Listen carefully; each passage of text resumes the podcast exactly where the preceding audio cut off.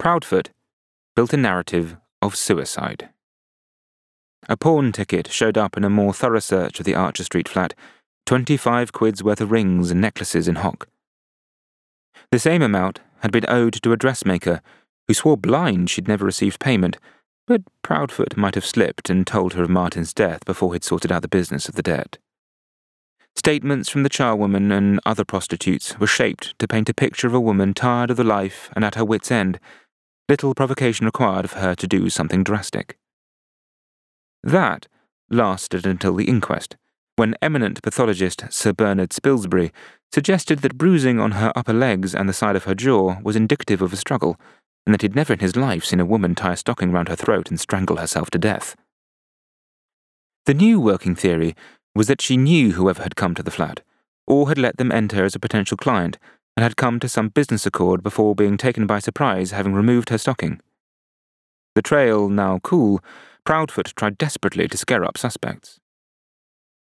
The post mortem revealed she had a tattoo on her right thigh. To my Cesar, forever till I die.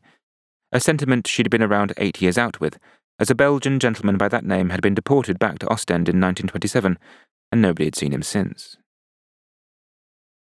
The charwoman said that Josephine Mechanic had married an English waiter, Henry Martin, just after the war. Six months later, he had emigrated to America suggesting he had been paid and his bride had been part of a white slavery route into London from the continent. Whispers and rumours abounded of a Parisian pimp who she worked for, looking after new arrivals from France and pushing cocaine. But no names were forthcoming, and foreign pimps were ten a penny in Soho. A found cigarette stub generated some excitement for a few hours, until Geets sheepishly admitted it was his. There was a man she saw sometimes, an American lush by the name of Jimmy Orr, but he was in a sanatorium at the time, trying a cure, which, as far as alibis went, was pretty tight.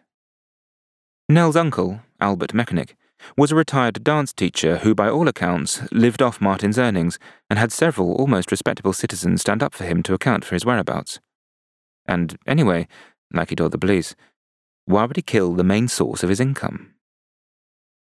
A court made official his guardianship of Nell, and over the months, as Geets forgot about Josephine Martin, so too did he forget about her young daughter and her scarfed teddy bear, who for one fleeting afternoon had seemed to be his sole concern in the world.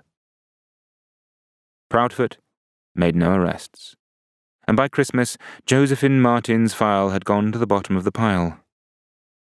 Just another dead whore whose death would never be accounted for.